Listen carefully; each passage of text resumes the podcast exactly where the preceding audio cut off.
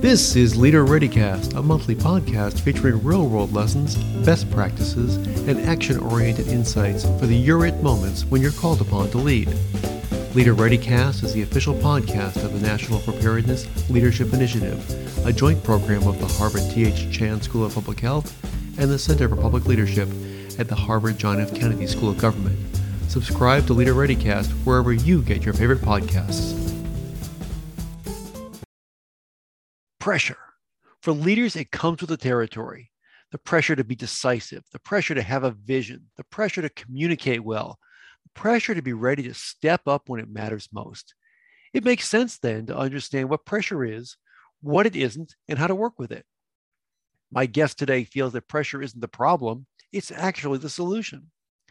And joining me for this episode of Leader ReadyCast is Dane Jensen, an expert on pressure and author of the book, The Power of Pressure.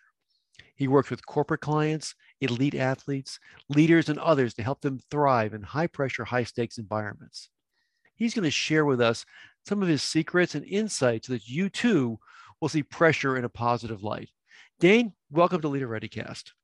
Thanks so much, Eric. It's great to be here. It's really good to have you, and thanks so much for doing this. Now, let's let's start with the with the real basics. How do you define pressure, and how is that different from stress? Yeah, I mean, this is a great starting point. And actually, th- this was a little bit of a journey of exploration for me as I did the research to, you know, to write the book. Um, and it kind of comes back to the basis of the book, which was really kind of stumbling onto this one really powerful question. I, I came to all, almost think about this question as like a magic portal, so to speak, uh, which is what's the most pressure you've ever been under? And I kind of stumbled on this question by accident. Uh, but when I started asking it of people, I realized that it has this unique power because on the other side of it, uh, there is always a great story. And we're, we're going to get into some of those stories and some of the patterns that I heard in those stories, I'm sure, as we go through this conversation. But I will tell you, you know, from the first time I asked this question, what's the most pressure you've ever been under?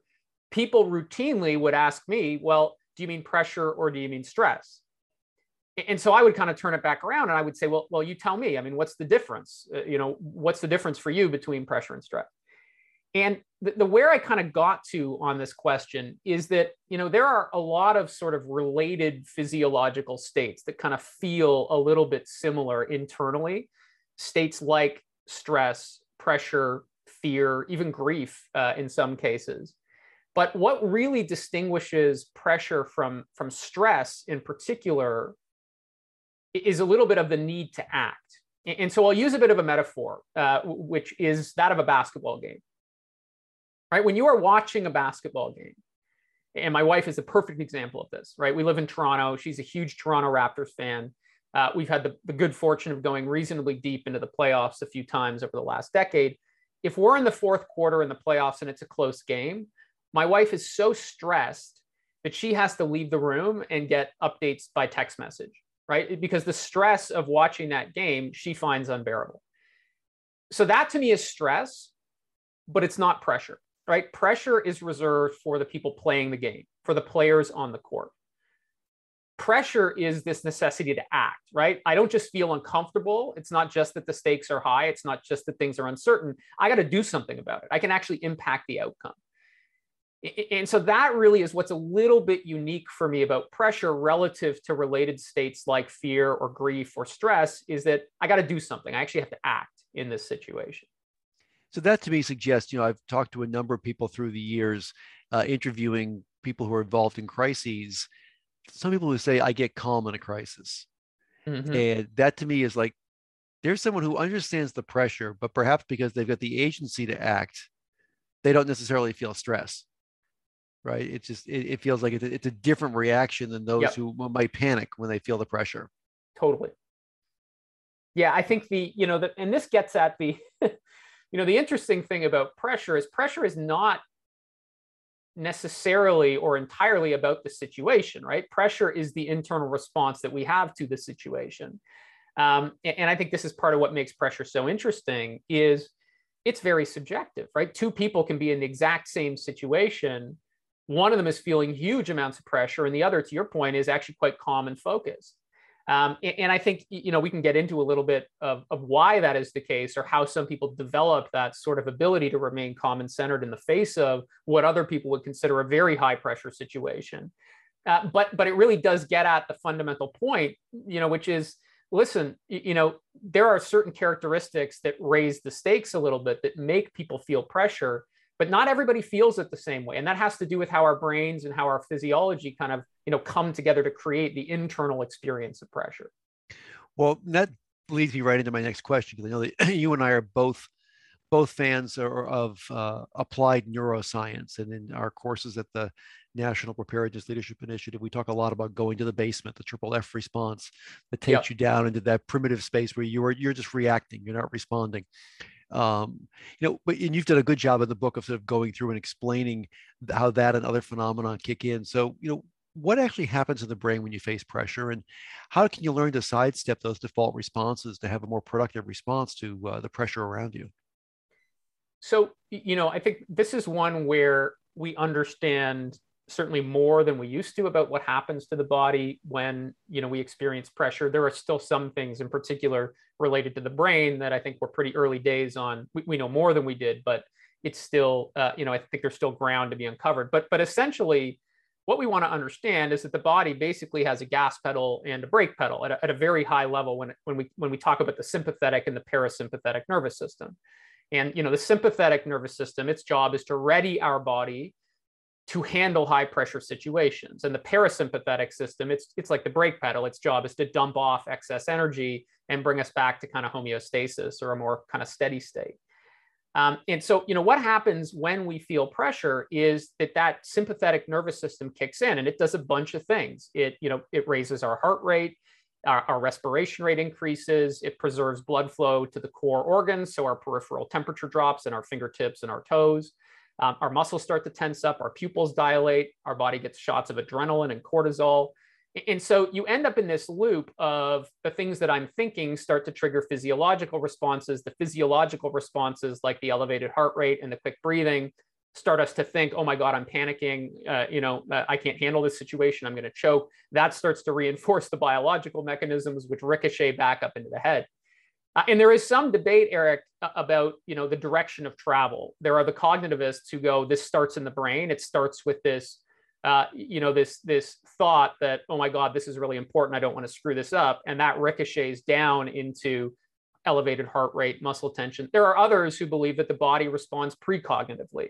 You know that our heart just starts to accelerate uh, uh before we have the conscious thought. I can't screw this up, or this is really important. And it's actually the physical signals that you know twig the brain uh, to start activating uh, the responses up there. But but it you know it really doesn't matter for our purposes. What you want to know is that regardless of where it starts, it can be a bit of a runaway train where it becomes mutually reinforcing. Our thought patterns trigger our physiology, which reinforce our thought patterns, and that's when we start to get into what you talked about as as the default responses to pressure, uh, which can be a real trap uh, in terms of our ability to access things like creativity uh, our ability to step outside of our biases and reconsider situations from a different perspective, uh, our ability to take in new information that challenges the way that we understand something.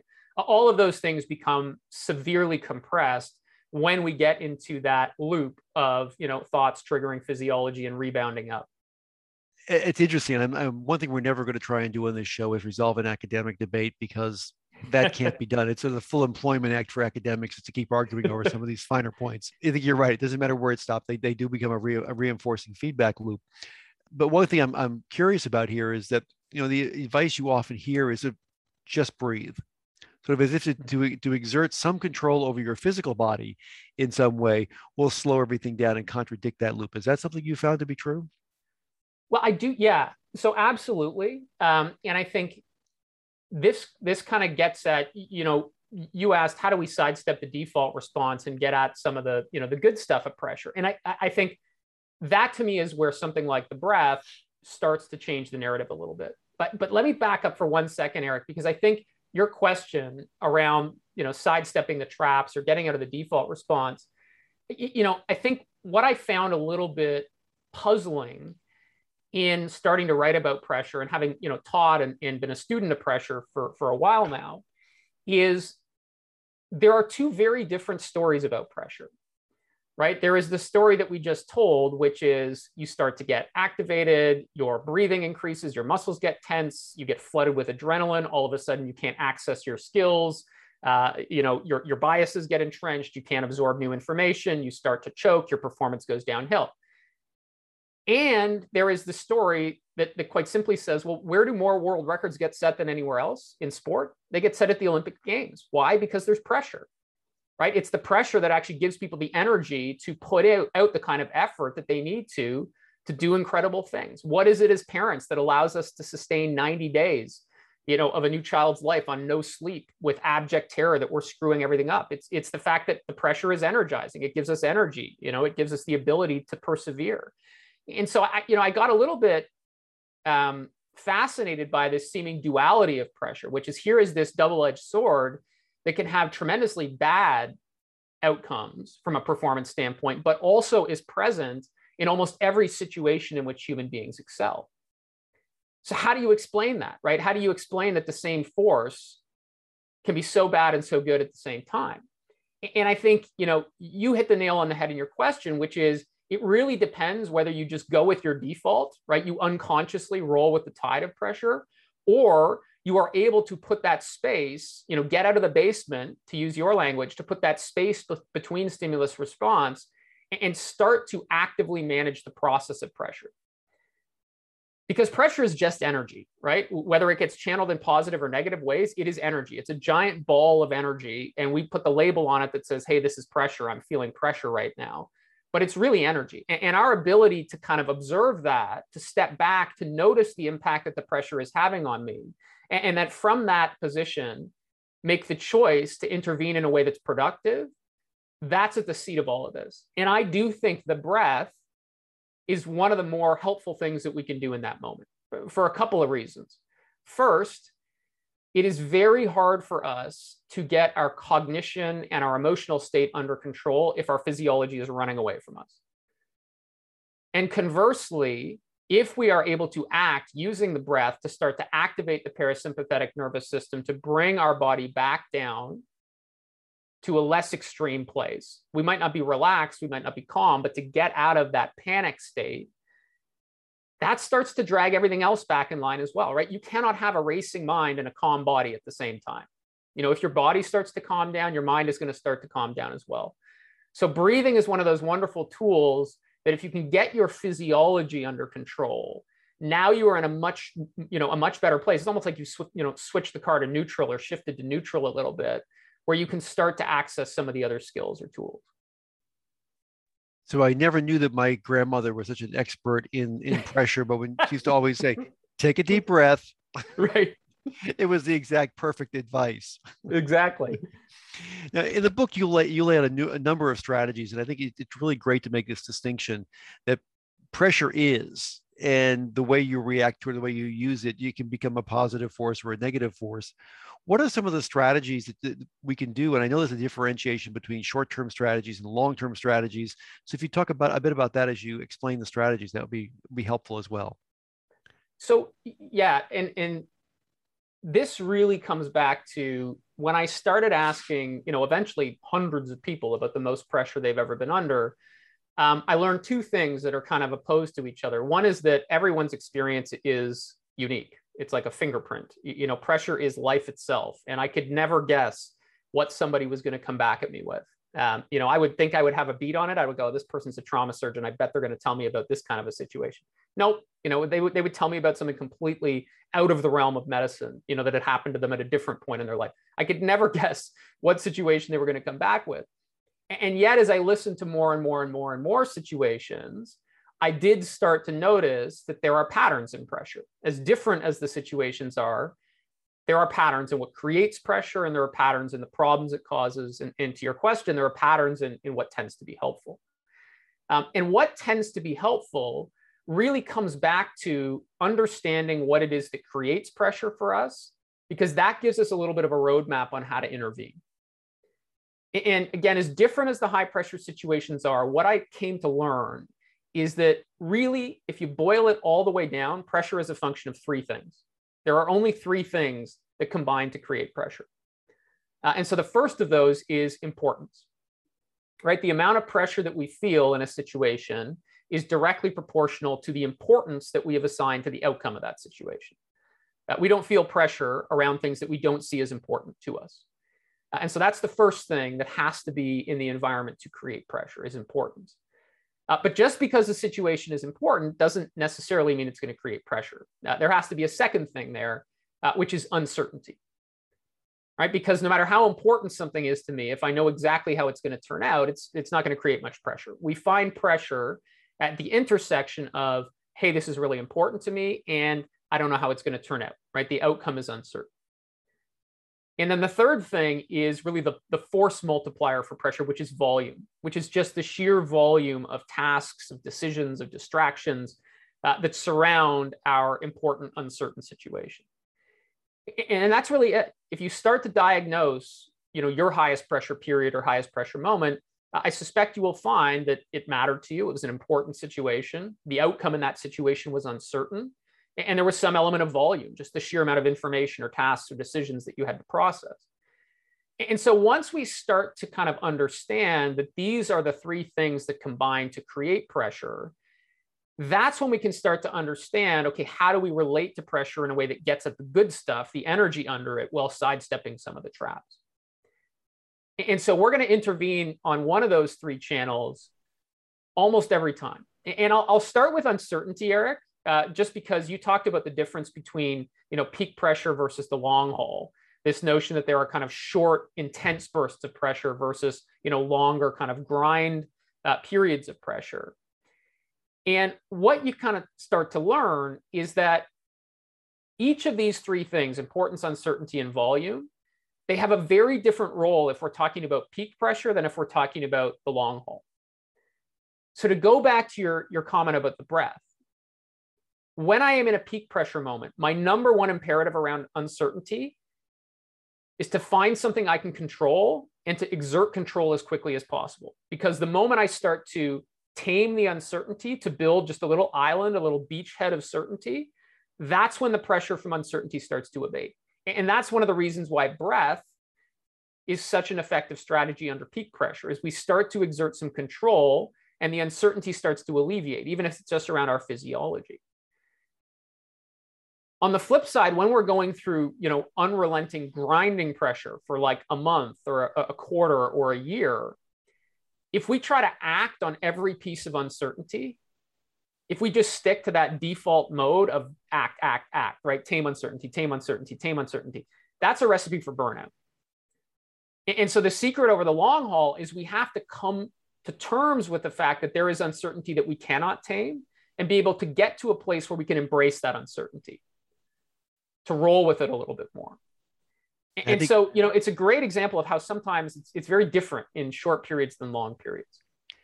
No, I think it's a great point you make. And I think, you know, we've all certainly seen this over the last couple of years of the pandemic, which has been one long grind and, and the amount of burnout. And I think, you know, as you describe those two different responses, first of all, there are those people who have to continually act. We've got, you know, physicians and uh, other clinicians and first responders and others who've been sort of constantly hour after hour, day after day, just sort of going at this um, and having and feeling like they have to apply a, a, a use a short-term strategy. Uh, but then also, I, I, fault some of those who are in leadership positions who uh, keep applying that short-term pressure, and and as you describe it, so try, trying to remove the uncertainty from everything when mm-hmm. you can't. Um, and so I, and I, I think you know your your your your example of of frontline medical workers during the pandemic is is a perfect example of you know here you have a two year period of the definition of the long haul right? The grind. And for most of those professionals it was punctuated over and over again with peak pressure moments right? Amidst that grind for two years i think most people you know my sister is is an er doc there were also those you know 10 minute critical moments where somebody came in uh, or a patient was crashing or you know there was somebody in acute distress and they had to do uh, you know life-saving emergency surgery or you know. So amidst that kind of grind there is this pepper uh, or spice of peak pressure moments along the way. And i think to your point the critical thing with uncertainty is when those peak pressure moments hit it is our job to identify the uncertainty, be clear on what we can control, and act as quickly as possible, right? That's what we're doing in peak pressure moments. When somebody comes in the ER, right, when the EMTs drop them off, it's like, what can we control? What can we do to alleviate some of the uncertainty in this situation? And let's act. The challenge, I think, is when we are out of those peak pressure moments, when I, as a physician, am engaging over the past two years with an environment that is hugely out of my control. I cannot control the policy responses of government. I cannot control the individual actions of citizens who, you know, form their own opinions on how they should relate to the pandemic, to masks, to vaccines. You know, when, when I take ownership of that and I try to act to tame all of that uncertainty, right, to rail against the government, to convince every person on how they should be, you know, that's when the long haul starts to get really corrosive right? Because I'm taking the direct action that works so well in the peak pressure moment, but I'm trying to apply it to all the uncertainty that is life itself over the long haul. And that's when we start to build a sense of helplessness that can lead to, you know, detachment or, or burnout. So I think, it, you know, that is a great example of where we do need a little bit of a different relationship with uncertainty in peak pressure moments than we do over the long haul. And to me, this reminds me, you know, we talk often about trying to find order beyond control because you can't control everything. And, and, it seems to me one of the jobs of those in leadership positions is to is to create the space where that can happen. That is to acknowledge we can't control things like, as you mentioned, the policy uh, response of government or the decisions of individuals. We can't control that. But here's what yeah. we do control, and here's what we're going to do. Uh, or even with the uncertainty, we, we aren't going to be able to resolve the uncertainty. But here's how we're going to resolve. We're going to deal with it as best we can. And if, if leaders are creating those conditions where you, where you acknowledge it, you talk about it, and it becomes a, a part of how you're you're processing the situation, it seems to me it then makes it easier to go between those short and long term strategies in a way that you don't burn out, but you actually preserve yourself longer. Is would that be accurate? I think that is exactly accurate, and it's that combination of our ability to relentlessly search for the things that we can control to tame uncertainty with at the same time being able to find our way to a patient faith that the uncertainty we can't control will resolve itself in the end. And I think that second one is often tough for high performers who want to be able to tame all that uncertainty. And, and, and I think, you know, sometimes, you know, listen, people who are, you know, more pessimistic or, you know, I mean, those people never call themselves pessimists, they call themselves realists they go, well, you know, I, I, it, it, won't resolve itself. Like, you know, this is not Hollywood. Not everything gets a, you know, a story, a fairy tale ending. And my answer to that is, yeah, for sure. And if we can't get ourselves to a place where we have hope, where we have a faith that the future is going to resolve itself in a positive way, that's when the long haul starts to become relentless. And so we have to be able to broaden our, you know, definition of what does it mean for things to work out over the long haul? You know, when I talk to people about their highest pressure moments, that you know, most of them did not resolve exactly the way people wanted them to, and almost without fail, they would talk to me about how they worked out. They would say, you know what, that situation really forced me to make a tough decision that I'd been putting off, or you know what, that situation really brought me closer to a bunch of people that are now lifelong friends, or you know, I really learned something about you know the skills that i have when the chips are down in that situation or that really built my confidence to handle those kind of situations you know in the years that followed. And so i think our ability as individuals to not just kind of tolerate uncertainty but actually to embrace it is rooted in our ability to get to a belief that we will prevail even if we don't know exactly what that's going to look like. But holding that faith that this uncertainty even though we can't act to tame it will ultimately resolve in a way that is beneficial that is you know meaningful to us I think is a really important part of being able to let go a little bit. Yeah, I think it's a big part of being able to uh, to relax a bit, even amongst uh, again these sort of high stakes situations. I remember there was a there was a ball a baseball player who I can't remember the name at this point, who once said, "You know, I don't worry about what I control because I control it, and I don't worry about what I can't control because I can't control it." I mean, like, if, if we could all get there, you know, I would get there, right? The that's it. I mean, that's it in a nutshell, right? That's right. That's what you're trying to get to, I guess. Um, and but one thing you can control, or at least have some control over, is self-care. And you write a lot about this in the book. Is the the proper self-care is an antidote to pressure. So how are diet, sleep, and exercise, things like that, important for your for your ability to handle pressure over time? You know, I think that the research on this is just becoming more and more clear over time, which is that it's really hard to be mentally resilient over the long haul if the physical platform is is not there. Um, now, I think where things get a little bit confused for for people sometimes is we are not talking when it comes to, to, to, managing pressure anyways. You know this is not about training to run an ironman or you know trying to qualify for the boston marathon. I, I, mean those are wonderful goals. And if, if you're pursuing those goals more power to you. I think that is phenomenal. And you know that's not what's required in order to be resilient over the long haul. What, what we're talking about when we talk about self-care is am i taking care of the basics right? And the basics are and have been, you know, since time immemorial, sleep, nutrition, and movement. Um, sleep is at the very foundation of performance under pressure, um, and not only performance under pressure, but health and well-being under pressure. Uh, I think the you know the the the research that's been advocated for and, and surfaced by people like you know Arianna Huffington, for example, has been very unequivocal and clear that if you are getting less than seven hours of sleep a night, not only are you not performing cognitively to your potential but you are doing damage to your you know to your brain to your body uh, over time. Actually one of my favorite experiments on this one eric and this this comes back to certainly your wheelhouse of crisis leadership. Um, there, there was a, a pair of researchers who did this ingenious experiment where they divided their research subjects into two rooms. And the first half of the subjects went into a room where they were kept awake for 26 hours and the second group went into a room where they were fed a measured amount of alcohol every 20 minutes until their blood alcohol concentration reached uh, a certain uh, level above the legal limit. Uh, and I, I, mean, I always wonder, uh, you know, what it was like when these two groups met after the experiment. It was like, okay, you know, you got to do what behind door number two? like they were poking us with sticks for, you know, for 26 hours over here. But, but what they did is they then administered a test of cognitive aptitude um, every half hour or so to both groups. And what they discovered was that once people had been awake for 18 hours, so that is if you're getting kind of six hours of sleep or less a night, they had the cognitive performance of somebody with a blood alcohol content of 0.08, which is above the legal limit for operating a motor vehicle in most jurisdictions. Right? Once we are at that state where we are getting less than six hours of sleep a night, we have the cognitive performance of somebody who is legally drunk and what I find so interesting in organizations is, you know, we would never celebrate the second group. It would never be like, man, Eric's unbelievable. That guy's drunk every day. Like he's, you know, so consistent. Right? Just comes in three sheets to the wind every, you know, every single day.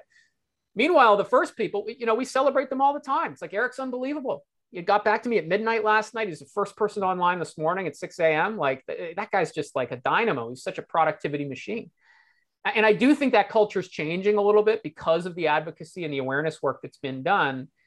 But I still think there is definitely a, a bit of a misconception that, you know, no, I'm the kind of person who can just power through this. And that's not true of sleep. It's also not true of, of nutrition and movement. You, you know, there's some great research out of, out of Harvard, uh, out of the School of Public Health, talking about the value of movement and that if we simply replace 30 minutes of sitting with 30 minutes of movement in a day you know in our day it has a statistically significant impact on our mood stabilization, on our reactivity. You know, again, this is not like doing a CrossFit workout every day uh, and, and, rising and grinding at 5:30 in the morning. This is about adding 30 minutes of movement into your daily routine. That has a noticeable impact on how we relate to pressure and how reactive we get. So, so it is really just taking care of the basics more than it is becoming, you know, a finely tuned performance machine. Uh, which again, there's nothing wrong with that but I think that can be a block to people sometimes of getting getting started on this stuff.